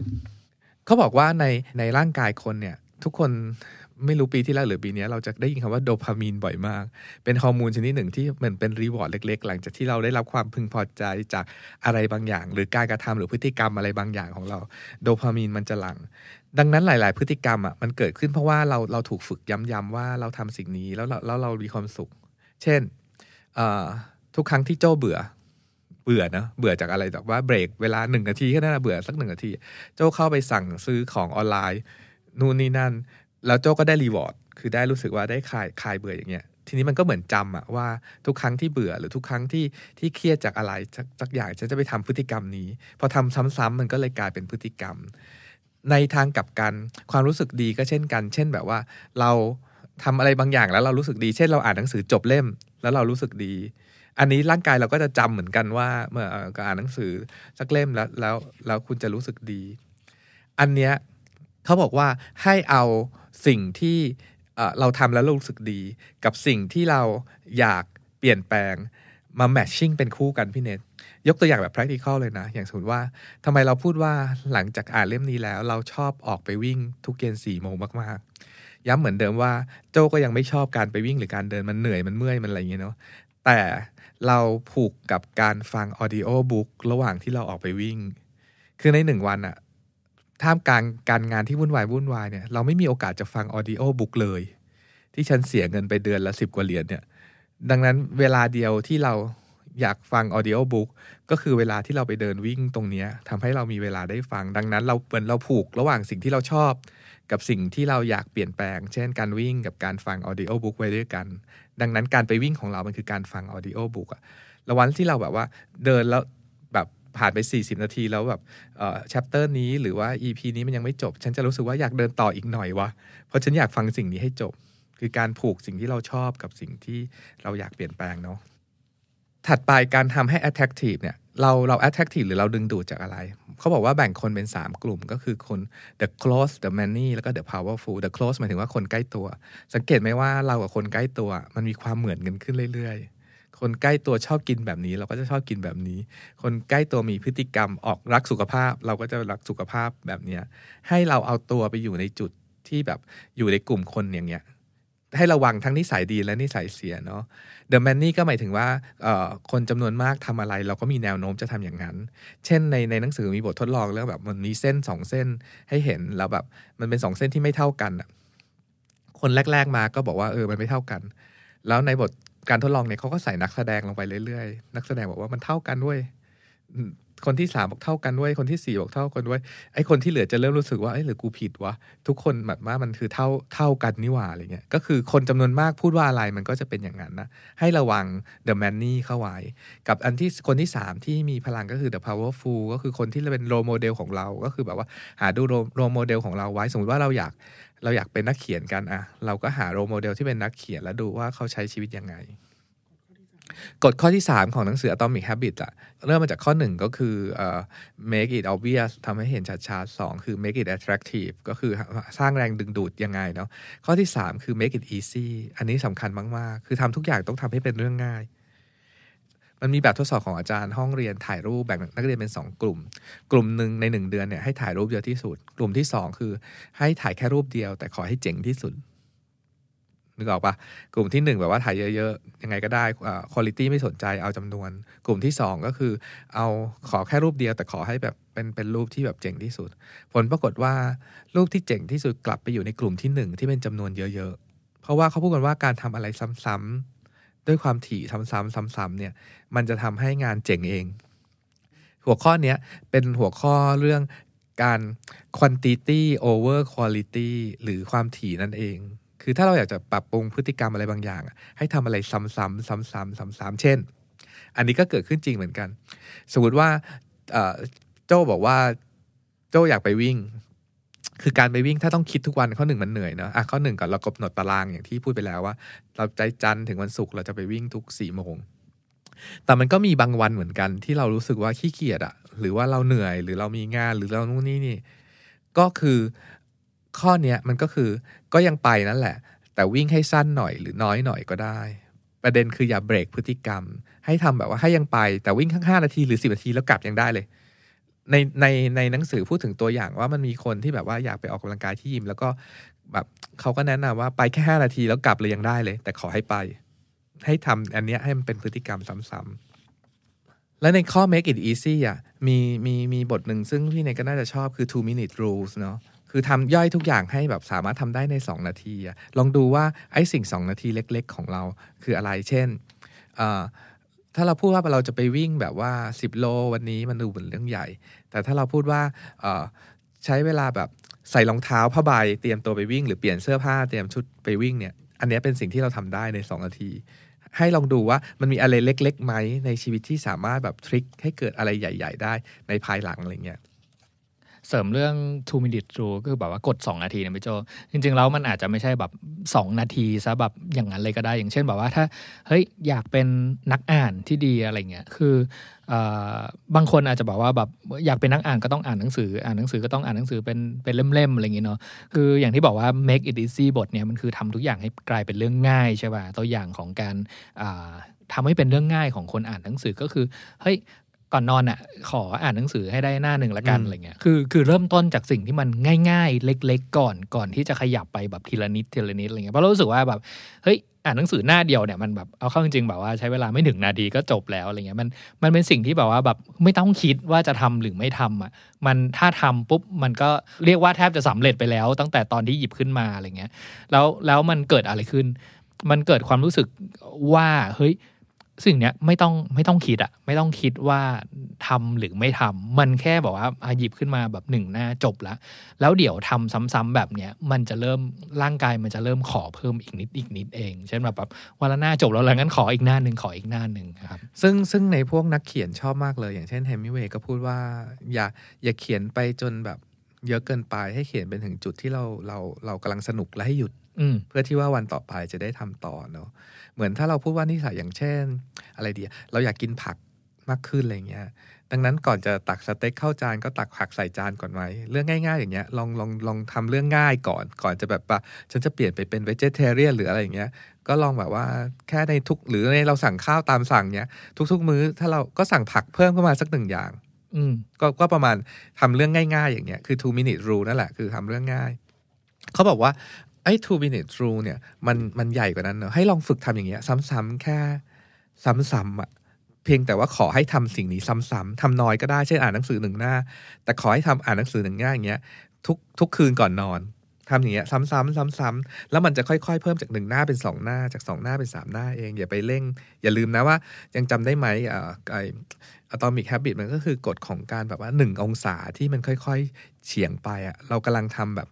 เรื่องเล็ก ๆ แค่หนึ่งองศา หนังสือแค่หนึ่งหน้าอย่างเงี้ยแต่ขอให้ทำซ้ำๆหรือว่าเราอยากออกกำลังกาย คือเรายังไม่จำเป็นต้องวิ่งแบบเพจซิ่งสูงๆ เหมือนเพื่อนก็ได้อะไรเงี้ยเราก็เดินอะเดินแค่ 5 นาที คนเราเดิน 5 นาทีมันน่าจะทำได้ใช่ไหมแล้วก็แบบเซตเวลาเดิน 5 นาทีให้เป็นประจำทุกๆวัน แล้วพฤติกรรมเนี้ยมันจะค่อยๆ เปลี่ยนเราเองเลยในทางกลับกัน นิสัยแย่ๆข้อเนี้ยกฎข้อ 3 มันคือ make it easy เนาะสิ่งที่แย่ๆก็ในทางก็ทำตรงกันข้าม make it hard สมมติว่าถ้าเราติดแวบไปดูคลิป YouTube หน่อยหนึ่ง แล้วเราสึกว่าเป็นพฤติกรรมที่เราอยากเปลี่ยนอะไรเงี้ยง่าย ๆ เลยก็คือลองแบบ sign out หรือ log out ทุกครั้งที่ดู YouTube การที่จะเข้าไปดูสักครั้งหนึ่งก็ต้องใส่ชื่อ password ใหม่ก็ยากไประดับหนึ่ง แล้วเหมือนอย่างที่พี่เนทว่าตอนต้นอะ อย่างบางคนก็ให้ภรรยาหรือว่าเพื่อนหรือว่า หรือว่าเลขาเนี่ยช่วยแบบเปลี่ยน password บ่อยๆ มันก็คือใส่ความยากลงไปในทุกๆ พฤติกรรม ของเราอะ มันก็จะทำให้พฤติกรรมนั้นๆ เปลี่ยนไปได้ได้แน่ๆของผมมีเอ่อมีนิสัยการใช้แอปหลาย ๆ อันนะครับ ที่ผมรู้สึกว่าแบบเออ พอมันง่ายอะ เราก็เปิดใช้ง่ายอะไรเงี้ยอืมอืมบางทีผมผมใช้วิธีลบแอปอืม แล้วก็อืมเมื่อไหร่ก็ตามที่อยากจะใช้อะก็ค่อยดาวน์โหลดแอปมาใช้ มันเหมือนเราตั้งในในมือถือได้อะพี่เนตว่าเว็บแอปไหนที่เราไม่ได้ใช้นานๆน่ะแล้วมันจะเหมือนแบบ ถ้าจะใช้อีกทีต้องต้องดาวน์โหลดใหม่หรืออะไรบางอย่าง อันนี้ก็เป็นวิธีที่ดีนะอืมอันนั้นอันนั้นมันมันคือเราไม่ได้นิมีนิสัยในการใช้ไงอ่าแต่ว่าอันอันที่เราอยากเปลี่ยนอ๋อนิสัยที่ไม่ดีที่เราแบบชอบใช้แอปเนี้ยบ่อยเกินไปแล้ว อย่างเช่นบอกว่าแอปช้อปปิ้งอะไรเงี้ยรู้สึกว่าเออเออเดือนเนี้ยแบบ เฮ้ยเยอะแล้วเยอะไปละช้อช้อปปิ้งทุกครั้งที่ที่ที่รู้สึกว่าแบบอยาก reward ตัวเอง เมื่อมีความเครียดเกิดขึ้นเยอะๆอะไรเงี้ยกลายเป็นว่าบางสัปดาห์นี่เครียดมากเลย แปลว่าอาทิตย์หน้านี่คือแบบว่ากล่องมาเต็มบ้านเลยอะไรเงี้ยเพราะว่าทุกครั้งที่เครียดก็จะสั่งของใช่ป่ะก็ก็ตอนแรกอะตอนที่ไม่หักดิบอะคือเอาแอปเนี้ย ไปอยู่ในโฟลเดอร์ที่มันหายากๆก่อนอืมยังไม่ยังไม่กล้าลบไงใส่โฟลเดอร์หรืออะไรอย่างเงี้ยเนอะเออหลังเออๆพออะเริ่มไม่ค่อยได้ใช้แล้วแต่ก็ยังแบบว่ากลัวตัวเองจะเผลอไปกดอะไรเงี้ยก็ก็ลบทิ้งไป เพราะว่ายังรู้ว่าแบบเออเมื่อไหร่จะใช้จำเป็นต้องใช้จริงๆก็โหลดมาใช้ใหม่ก็ได้ และอย่างพฤติกรรมที่เราอยากเปลี่ยนแปลงอย่างเช่น เราเราอยากเขียนหนังสือหรือเราอยากเป็นนักเขียนกันเนี่ย เอา make it easy ของเท่าที่พี่เนตได้แล้วพี่เนตคิดว่าจะทำอะไรได้บ้างไหมอะอืมก็ make it easy ของเราอย่างอย่างแรกเลยนะครับอ่าสำหรับการเขียนอะไรเงี้ยของของเรารู้สึกว่าอ่าแต่ก่อนเราเคยมีปัญหาอย่างนี้ ไอเดียเราอะชอบผุดมาตลอดเวลาเลยใช่ป่ะแต่ว่าด้วยความที่เราเราไม่มีพฤติกรรมหรือมีนิสัยที่จะเอาจับไอเดียเหล่านั้นนะมาอยู่บนกระดาษได้อะไรเงี้ยบางทีไอเดียมันก็ก็หลุด หายหลุดลอยไปเฉยๆเลยอย่างเงี้ยสิ่งที่เราทำก็คือ ไม่ว่าตรงไหนที่เราเดินไปในบ้านอะขอให้มีสิ่งที่เราสามารถแบบจดได้อืมใช่ป่ะอย่างเช่นแบบว่าโต๊ะทำงานอะอย่างน้อยมีสมุดโน้ตหนึ่งเล่มอ่าสำหรับจดไอเดียในการเขียนข้างเตียงตรงโคมไฟอะไรเงี้ยก็มีสมุดอีกเล่มหนึ่งไว้จดแบบว่าเฮ้ยเผื่อเผื่อมันผุดมาตอนนั้นอะไรเงี้ยเราจะได้มีมีนิมีนิสัยในการแบบว่าแบบเออ พอไอเดียมาปุ๊บให้จดเลย พอไอเดียมาปุ๊บให้จดเลยอะไรเงี้ย แต่ว่าถ้าถ้ามันไม่มีของให้จดได้ง่าย ๆ ก็ไม่รู้จะทำยังไงถูกป่ะก็แปลว่าสร้างมันนี้มันย้อนกลับไปข้อแรกๆอะที่พี่โจบอกว่าแบบเราต้องสร้างสร้างสิ่งแวดล้อมให้มัน แล้วทำให้รู้สึกว่า ในการจดไอเดียเพื่อไปทำงานต่อให้มันเป็นเรื่องที่ง่ายที่สุดให้ได้เรื่องของเราเรื่องเรื่องออกกำลังกายนี่ชัดเจนมากเลยพี่เนทคือ คือเราอะ ชอบยิมยิมหนึ่งจ่ายเงินไปเป็นหมื่นเลยนะค่าสมาชิกรายปีอะ มันแบบมันเจ๋งมากอะเครื่องเล่นก็ดี มีแบบบริการอะไรดีอะไรเต็มไปหมด มีคลาสเรียนอยากเรียนอะไรเต็มไปหมด แต่ปัญหาคือมันอยู่ไกลบ้านเรา อืมอ่าแต่ในขณะที่พอเราเปลี่ยนพฤติกรรมมาวิ่งในสวน ซึ่งมันอยู่ใกล้บ้านเรามาก เงินไม่ต้องจ่ายสักบาทหนึ่งอาจจะไม่ได้มีเครื่องเล่นหรูหราอะไรแบบนั้น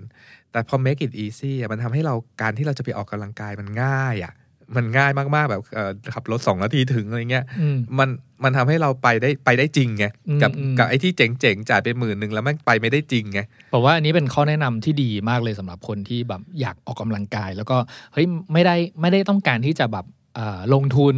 เรื่องค่าสมัครสมาชิกยิมรายเดือนอะไรขนาดนั้นอะไรเงี้ยให้มองหาเรื่องง่ายไว้ก่อนว่าจริง ๆ แล้วอะเราไปออกกำลังกายถ้าเทียบสองทีแล้วกันการเข้ายิม ไกลบ้านกับใกล้บ้านอะไรเงี้ยถ้าเราตอนเนี้ยเราก็จะแนะนำว่าเอาใกล้บ้านไว้ก่อนเพราะว่ามันง่าย make it easy เออถ้าเกิดแบบว่าต้องเดินทางแบบครึ่งชั่วโมง หรือว่าเฮ้ยเผื่อวันไหนรถติดอีกไอความลำบากต่าง ๆ เหล่านี้มันจะมากันไม่ให้ไม่ให้เราสร้างพฤติกรรม การทำสิ่งนั้นๆใช่ป่ะเอออมเหมือนแบบเราเอ้ยสุดท้ายแล้วทำไมเราถึงแบบว่ากลายเป็นนิสัยการไปวิ่งที่สวนนี้ได้ เพราะมันง่ายไงคือไม่ต้องคิดอะไรเลย คือแบบว่าแบบเอออะข้อข้อแรกแบบทำ time blocking เอาไว้แล้ว ว่าเวลาเนี้ยต้องไป ข้อ 2 คือเฮ้ยมันไม่ได้ยากเลยที่จะบอกว่าขับรถจากบ้านไปสวนเนี้ยแค่ 5 นาทีก็ถึงแล้วอืมใช่ป่ะเออออืมขากลับก็ไม่มีรถติดอีกอะไรเงี้ยพอพอทุกอย่างมันง่ายปุ๊บเนี่ย เราจะไม่มีข้ออ้างในการไม่ไปเลยอะอืมอืมอืม นี่คือ make it easy ซึ่งอันแรกคือ make it obvious ทำให้เห็นชัดๆ เนอะเหมือนเอาเอาแบบเอาผักมาให้เห็นง่ายๆ ให้ให้กินง่ายๆสองคือ make it attractive ทำให้มันน่าดึงดูดใจในการที่จะแบบว่าออกไปทำกิจกรรม หรือทำกิจกรรมใหม่ๆ พฤติกรรมใหม่ๆสามคือ make it easy ล้านที่สี่อันสุดท้ายกฎข้อสุดท้ายมันก็คือ make it satisfy คือทำให้เรารู้สึกดีหรือว่าได้รับรีวอร์ดหรือพอใจ คือถ้าเราจำแบบว่าวงล้อพฤติกรรมเราได้ก็คือคิวมีแรงกระตุ้น แรงกระตุ้นจากอะไรก็ทำให้ obvious เนอะสองก็คือ craving ก็คือทำให้เรารู้สึกอยากทำสิ่งนั้นๆสามก็คือ response ก็คือทำให้ตอบสนองง่ายๆ ก็เลยเป็น make it easy และอันที่สี่คือ reward หรือคำ make it satisfy อันเนี้ยความรู้สึกดีเนี่ยเป็นเรื่องแปลกๆอย่างหนึ่งเว้ยพฤติกรรมแย่ๆ ลองนึกถึงอะไรก็ได้นะ มักจะทำให้เรารู้สึกดีเดี๋ยวนี้เลย เช่นแบบว่าการได้กินแบบว่าเค้กก้อนโตหรือขนมใหญ่ ๆ หรือว่าอาหารมันมันมันก็มันรู้สึกดีเลยอะ่ะมันก็เลยง่ายที่เราจะเฉไปในทางพฤติกรรมที่แย่ๆ แต่ว่าพฤติกรรมที่เราอยากเปลี่ยนหรือดีๆ ทั้งหลายอะ่ะ บางครั้งมันไม่ให้รีวอร์ดเราในวันนี้เว้ย เช่นการไปวิ่งเพื่อจะลดน้ำหนักเนี่ยมันอาจจะทำให้เราลดน้ำหนักในปีหน้าก็ได้ ไม่ใช่เป็นรายเดือนด้วยนะ อาจจะเป็นรายปีปีหน้าก็ได้ มันทำให้เราแบบผัดไว้ก่อนเอาไว้ก่อนอย่างเงี้ยเขาก็เลยบอกว่าวิธีการ trick ก็คือให้ reward เล็ก ๆ กับตัวเองเป็นระยะระยะหาหาอะไรที่แบบว่าเออเป็น reward ระยะระยะ แต่ reward เนี่ยก็ต้องระวังอย่างเช่นแบบ สมมติว่าเราไปวิ่ง แล้วให้ reward ด้วยการกินไอติมชามใหญ่ก็ไม่ใช่เนอะแต่ถ้าเราไปวิ่งปุ๊บ แล้วเราให้รางวัลตัวเองด้วยการเอ่อถ้าเราฉันวิ่งครบแบบว่า 5 วันต่อสัปดาห์เนี่ยวันเสาร์ฉันจะให้โอกาสตัวเองไปนวดสักครั้งหนึ่งคือมันอาจจะแบบว่าแบบว่าเป็น reward ที่ส่งเสริมกันอย่างเงี้ยฝึกให้ reward ตัวเองเป็นระยะระยะแล้วเราจะเหมือนคอยมองหาวันเสาร์คือวันไปนวดเราเสมอ เพราะว่าห้าวันเราเราได้ทำสิ่งนี้ไว้อะไรเงี้ยเราชอบที่คุณเจมส์เคลียร์เนี่ยยกตัวอย่างเหมือนอย่างที่เราอ่านมาจากหนังสือ Sapiens นะเนาะว่า จริงๆแล้ววิวัฒนาการของมนุษย์อะคือเราอะเป็นเผ่าพันธุ์ที่เขาเรียกว่าดำรงชีวิตอยู่ได้ด้วยการได้รับรางวัลอย่างรวดเร็ว มาแต่ไหนแต่ไรอยู่แล้ว คือรางวัลที่รวดเร็วของแบบ Homo sapiens คืออะไร ก็คือ เกลือน้ำตาลและไขมัน คือเรื่องอาหารเนาะใช่อันนี้คือคือรางวัลเรื่องแบบการอยู่รอดของแบบเผ่าพันธุ์มนุษย์เลยอะว่า เพราะฉะนั้นไม่แปลกใจเลยที่อ่าเราอะจะหักห้ามใจไม่ได้กับพิซซ่า กับเฟรนช์ฟรายกับแบบของหวานต่าง ๆ อะไรเงี้ยเพราะรู้สึกว่าอ่ามันอยู่ในยีนเราอะของหวานของรสเค็มแล้วก็ไขมันเนี่ยมันเป็นสิ่งที่เป็น reward กับ ให้กับระบบร่างกายของเราอยู่แล้วคือพลังงานใช่ป่ะเออเพราะฉะนั้นก็ไม่ไม่แปลกใจว่าเรื่องอาหารเนี่ยเมื่อไหร่ก็ตามอะบอกว่าแบบเฮ้ยเจออาหารที่มันเนี่ยมีมีส่วนประกอบ 3 อย่างเนี้ยเรามักจะอดใจไม่ได้ที่จะแบบว่า ขอหน่อยเหอะขอหน่อยเหอะแล้วบางทีเราเอาอาหารต่างๆ เหล่าเนี้ยที่ที่มีเพียบพร้อมด้วยด้วย 3 อย่างเนี้ยมาเป็น reward ของเราด้วย ใช่ใช่ป่ะเออแต่ว่าเอ่อมนุษย์ยุคหลังแบบ 500 ปีให้หลังเนี่ยมันเป็นมนุษย์เอ่อ ยุคใหม่ที่เปลี่ยนวิถีการให้รางวัลกับชีวิตตัวเองอะเป็นการได้รับรางวัลที่ช้าลงไปอืมแล้วเขาก็พูดถึงแบบว่าเออเอ่อเราทำงานวันเนี้ย เราก็ต้องรอเอ่อเงินเดือนที่จะมาสิ้นเดือนต้องรอ 30 วันใช่ป่ะหรือ หรือวันเนี้ยเราเก็บเงินซื้อบ้านอะไรเงี้ยเราก็ต้องแบบรออีกตั้งเป็นปีๆกว่าจะมีเงินมากพอที่จะซื้อบ้าน ซึ่งเป็นความสุขของเราอะไรเงี้ยคือมนุษย์แบบว่าต้องใช้เวลาในการแบบฝึกความอดทนที่จะได้รางวัลที่มันแบบล่าช้าลงไปเยอะเลย อืมอย่างที่เป็น practical เลยพี่เนทแบบว่า ในวันที่เรางานเยอะ หรือในวันที่เราแบบว่าต้องอ่านอย่างเช่น ต้องอ่านหนังสือเล่ม Atomic Habits เตรียมตัวมาคุยกันอย่างเนี้ย เราใช้เบรกพฤติกรรมอย่างเช่นแบบสมมติถ้าเราอ่านจบจบหนึ่งบทฉันดู Netflix ได้ 15 นาที สมมติว่าอย่างนี้เลยเหรอเอออย่างนี้เลยอะเออแล้วมันแล้วมันก็ใจมันก็จะรอแบบเอ้ยเดี๋ยวก็จะดูได้ดูแบบว่าต่ออีก 15 นาทีแหละไม่ว่าอืมไม่ว่าแบบมันจะสนุกแค่ไหน ฉันก็จะพอที่ 15 นาที เพื่อที่จะเก็บเอาไว้ reward ในครั้งต่อไปอย่างเงี้ย มันได้ผลจริง ๆ ว่ะในในใน make it satisfy เนี่ยมันมีทฤษฎีเขาเรียกว่า paper clip strategy ซึ่งเกิดมาจากธนาคารที่แคนาดาแห่งหนึ่ง ก็คือเขาแบ่งโหลเป็น 2 โหลโหลหนึ่งแบบว่าใส่คลิปหนีบกระดาษเต็มเลย แล้วเมื่อคุณได้ service ลูกค้าทีหนึ่งก็หยิบคลิปจากโหลซ้ายไปโหลขวา แล้วเราก็จะเห็นว่า การได้เห็นกับตาว่าเราได้วันนี้เราได้บริการลูกค้าไปมากเท่าไหร่แล้ว คลิปมันก็จะย้ายไปอยู่โหลอืมโหลที่เราบริการเนาะ หรือแบบอย่างถ้าเราจะมาอัดแอปกับการ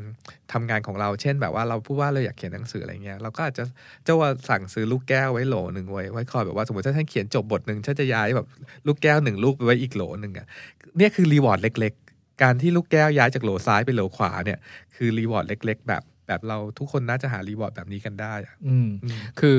อ่านมาถึงบทเนี่ยพี่โจผมนึกถึงตอนที่เราพูดถึงหนังสืออ่า Bujo method นะวิธีบันทึก Bujo อะไรเงี้ยเพราะว่าในในการเขียน Bujo อะไรเงี้ยหลาย ๆ คนที่อ่าได้ลองเขียน Bujo แล้วนะมันจะมีตอนที่ให้เราฝึกเขียนอ่าทำ tracker ต่างๆ ใช่ปะ่ะ แล้วก็วิธีการทำ tracker ที่บันทึกนิสัยต่าง ๆ เหล่านี้เล็ก ๆ น้อยๆเหล่านี้มันก็เป็นอันหนึ่งที่ทำให้แบบว่าเฮ้ยเรื่องต่างๆ ที่ค่อยๆทำทีละนิดทีละนิดทุกวันอะพอทำทำให้มันเห็นชัดๆ ว่าเราได้ทำทุกๆวันเลยเนาะต่อเนื่องกันอะไรเงี้ย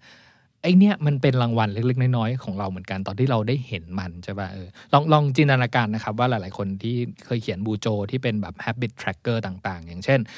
สมมติ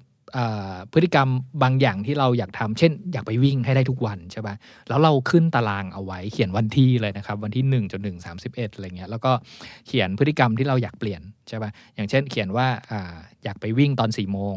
อยากตื่นให้ได้ตอนก่อน8ปดโมงทุกวันอะไรเงี้ย แล้ววันไหนที่ทำได้อะคุณก็กากบาทไว้กากบาทเอาไว้ใช่ป่ะผมนึกถึงตอนที่ทำ tracker พวกเนี้ยคือผมบ้าเป็นพวกเออบ้าเออ tracker เนาะเออแล้วแล้วมันเหมือนเราเล่นเกมอะเหมือนเล่นเออเกม two dot ว่าแบบเฮ้ยเราเราทำได้แบบสองวันติดกันแล้วว่ามันก็เท่ากับว่าแบบโอเคลากสองดอทอะไรเงี้ยแต่ถ้าเกิดแบบเห็นบางช่วงเฮ้ยเนี่ยหยุดไปวันหนึ่งแต่ว่าเอ่อวันถัดไปเนี่ยเราทำสิ่งเนี้ย ได้ห้าครั้งติดกันห้าวันติดกันเลยอะไรเงี้ยมันเหมือนแบบเราลากดอทยาวมากแล้วก็แบบได้รางวัลนั่นอะไรๆเงี้ยรู้สึกดีเออเนาะแล้วแล้วการเห็น tracker ต่างๆ เหล่านี้ที่เราคอยบันทึกแล้วก็ติดตามติดตามพฤติกรรมที่เราพยายามจะเปลี่ยน แล้วมันเห็นเห็นตรงหน้าเลยว่าเฮ้ยเราเปลี่ยนไปจริง ๆ นะ จากการที่เราแบบบันทึกพวกเนี้ยให้เห็นแบบเฮ้ยติดกัน 10 วัน ติดกัน 20 วัน ติดกันเดือนนึงแล้วนะที่ทำแบบนี้อะไรเงี้ยมันมันเป็นรีวอร์ดเล็ก ๆ ให้เราแบบ เห็นความสำคัญของความพยายามของเรา ถึงแม้จะเป็นความพยายามเล็ก ๆ ก็ตามอะไรเงี้ย แล้วผ่านไปหนึ่งเดือนอะเราได้พฤติกรรมใหม่มาโดยไม่รู้ตัวอืมฉันเล่าเรื่องนี้นี่เรื่องส่วนตัวมากๆเลยนะ ฉันซื้อเซรั่มเอ่อแบรนด์แบบว่า cosmetic ยี่ห้อแพง ๆ ไว้อันหนึ่งเนาะแต่ฉันจะใช้สิ่งนี้ได้เมื่อฉันใช้ dental floss แบบ full floss อะอืมคือปกติก็ floss ส่งๆไปอะแต่ถ้าแบบ full floss แบบโอ้โห มันก็ใช้เวลานั้นเบื่อ เมื่อไหร่ที่ได้ฉันทำ full floss อะฉันถึงจะมีสิทธิ์ทาเซรั่มนี้หนึ่งทีอืมอันนี้คือระบบ reward ที่ฉันให้ตัวเองแบบว่าเหมือน train ตัวเองสองสองอย่างไปพร้อมกันนะอันเนี้ยคือการ make it satisfy อืมอืมก็คือสี่ข้อสี่ข้อ มีมีอีกอันหนึ่งข้อเอ่อต่อจาก habit tracker นิดหนึ่งอะพี่โจ ผมรู้สึกว่า มีอีกอันที่ผมชอบจากหนังสือเนาะว่า มันอาจจะมีวันที่คุณแบบ break habit อะคือไม่สามารถทำต่อเนื่องได้อะไรเงี้ยแล้วแล้วจะยังไงอะไรเขาบอกว่า คุณพยายามทุกอย่างให้มันกลายเป็นแบบโซ่ต่อกันให้ได้ ถ้าวันไหนเบรกวันถัดไปอะอย่าให้โซ่มันขาดอีก เขาบอกว่าคือหยุดวันหนึ่งอะ ไม่เป็นไรคนเราหยุดได้ แต่ว่าถ้าถ้าเริ่ม หยุดพฤติกรรมเนี้ยสองวันมันเริ่มเป็นพฤติกรรมใหม่อืมที่เราไม่ได้ต้องการแล้วไงอืมอืมอืมข้ออันท้ายๆของข้อทำอ่าทุกอย่างให้มันน่าพึงพอใจเนี่ยผมว่าอันเนี้ยก็เป็นแบบว่าอีกอันหนึ่งที่ที่หาตัวช่วยคนอื่นมาช่วยเราอย่างเช่น ในหนังสือเนยยกตัวอย่างเรื่องการทำพันธสัญญานะอืมขึ้นสัญญามาเลยว่าเอ่ออย่างยกตัวอย่างคุณเจมส์เคลียร์เขายกตัวอย่างเรื่องการไปยิมนั่นแหละแล้วก็แบบเขาเขียนสัญญาขึ้นมาว่าเนี่ยเขาจะไปให้ได้ทุกวันนะแต่ถ้า เขาเขาไปไม่ได้ล่ะ หรือบอกว่าแบบเออวันไหนที่ไปไม่ได้อะไรเงี้ยเขาจะให้เงินอ่าเทรนเนอร์ห้าร้อยเหรียญเอาไปทำอะไรก็ได้บอกว่าไม่สนใจแล้วแต่ว่าเป็นเป็นเหมือนอ่า penalty อะเป็นแบบว่าแบบเออค่าปรับว่าว่าในวันที่ไปไม่ได้อะไรเงี้ยแล้วสุดท้ายสัญญาพวกเนี้ย ให้ภรรยาแล้วก็เทรนเนอร์เซ็นรับรองไว้ด้วยว่าคือทำให้มันจริงจังอะทำให้เป็นสัญญาที่ไม่ใช่สัญญาแบบปากเปล่าเล่นอืมอืมใช่ปะคือแบบวันไหนไม่ได้วิ่งเขาต้องโอนเงินให้เมียห้าร้อยเหรียญอะไรเงี้ยมันก็ไม่ใช่เล่นๆนะใช่อะไรป่ะเงี้ยคือคือมันก็มีตัวช่วยเนาะว่าแบบแทนที่เราจะทำคนเดียวอะไรเงี้ยก็คือแบบให้คนรอบตัวของเราหรือคนที่อยากเห็นเราเปลี่ยนพฤติกรรมได้จริง ๆอะมาช่วยทำสัญญาสิ่งเนี้ยให้มันเกิดขึ้นได้อะมาถึงจุดนี้เราสรุปอย่างนี้ว่าอ่า ตั้งแต่ต้นน่ะเราทุกคนน่ะมีนิสัยหรือพฤติกรรมบางอย่างที่อยากเปลี่ยน หรืออยากหยุดหรืออยากเริ่มต้นใหม่เนาะแล้วทำไงดีก็คือเรารู้แล้วว่าพฤติกรรมแค่เปลี่ยนแปลงแค่เล็กน้อยแค่หนึ่งเปอร์เซ็นเนี่ยสามารถแบบเปลี่ยนแปลงอะไรใหญ่ ๆ ได้ ก็คือมีสี่กฎสี่ข้อหนึ่งคือ make it obvious คือทำให้เห็นง่าย ๆทำให้เห็นชัด อันที่สองคือ make it attractive ก็คือแบบว่าทำให้รู้สึกว่าดึงดูดอยากทำสิ่งนี้อยู่ตลอดเวลา อันที่สามก็คือ make it easy ทำทุกอย่างให้เป็นเรื่องง่าย ๆ เข้าไว้ อย่าทำให้มันซับซ้อนยากๆ มองให้ไปที่เรื่องง่ายๆ เช่น two minutes rule อะไรที่คุยกันไป อันที่สี่ก็คือ make it satisfy ก็คือทำให้เราได้รับความพึงพอใจ แบบว่าได้ reward สั้น ๆ แบบว่าเป็นก่อนจะถึง reward ใหญ่ๆ อันนี้คือกฎสี่ข้อในการที่คุณจะเอาไปเปลี่ยนแปลงพฤติกรรมอะไรก็ได้ แต่ก็เหมือนเดิมแหละ คือถ้าอยากอยากเปลี่ยนแปลงพฤติกรรมจริงๆ ก็แนะนำหนังสือเล่มนี้จริงๆ เพราะว่าเราทำแล้วหลายข้อ หรือแทบจะทุกข้อแล้วมันได้ผลใน ผลที่แตกต่างกันมากๆอะ เช่น เราอยากอ่านหนังสือมากขึ้นทำยังไงดี อาจใช้กฎข้อ make it easy สี่เซตแบบว่าเซตห้องอ่านหนังสือหรือมุมอ่านหนังสือ ถ้าเราอยากเออเราอยากออกกำลังกายมากขึ้นก็คือ make it attractive ฉันเอาไปบวกกับ audio book ของฉันว่าระหว่างที่แบบว่าวิ่งไปฟัง audio book ไปอะไรเงี้ย ก็ลองเอาไปเลือกใช้กฎกันดูว่าชอบแบบไหนอืมสำหรับผมนะครับ การได้อ่านหนังสือ Atomic Habits นะคือจริงๆเอ่อตอนแรกเลยอะผมผมผมคิดว่าหนังสือเล่มเนี้ยจะเป็นหนังสือที่อ่านยากซะอีกนะจะมีข้อมูลแบบว่าวิทยาศาสตร์เอ่อจิตวิทยานั้นนี้อะไรเงี้ยแต่กลับเป็นหนังสือที่อ่านอ่านง่ายมาก ๆ แล้วก็ตอนอ่านจบอะยังรู้สึกว่าแบบเอ่อง่ายแค่นี้เลยเหรออะไรเงี้ยแล้วแล้วเขาจริงๆก็แบบว่าเฮ้ยมันถูกแล้วที่ที่คุณเจมส์เคลียร์เขาเขียนให้มันแบบเป็นสิ่งที่ง่าย Make ข it นาดนี้ easy อะไรเงี้ยเพราะว่าเพราะว่ามัน การการทำนิสัยการทำพฤติกรรมอะไรบางอย่างอะไรเงี้ย มันไม่ควรจะเป็นเรื่องยากใช่ป่ะคือแค่พี่โจสรุปมาว่าแบบจริงๆอะมันแค่สี่มีแค่สี่อย่างเองเลยที่ที่เจมส์เคลียร์แบบว่าย้ำย้ำซ้ำๆว่าถ้าถ้าเราอยู่ในแบบลูปของแบบสี่อย่างเนี้ยมันไม่ยากเลยที่จะแบบทำพฤติกรรมบางอย่างได้อะไรเงี้ยเพราะว่าปัญหาของเราที่ผ่านมาเนี่ยคือเรา ตั้งเป้าหมาย แต่เราไม่มีซิสเต็มไม่มีระบบที่จะพาเราไปถึงเป้าหมายนั้นได้อะไรเงี้ยสิ่งที่แบบข้อสรุปที่ผมได้กับตัวเนี่ยก็คือแบบว่าจริงๆอะ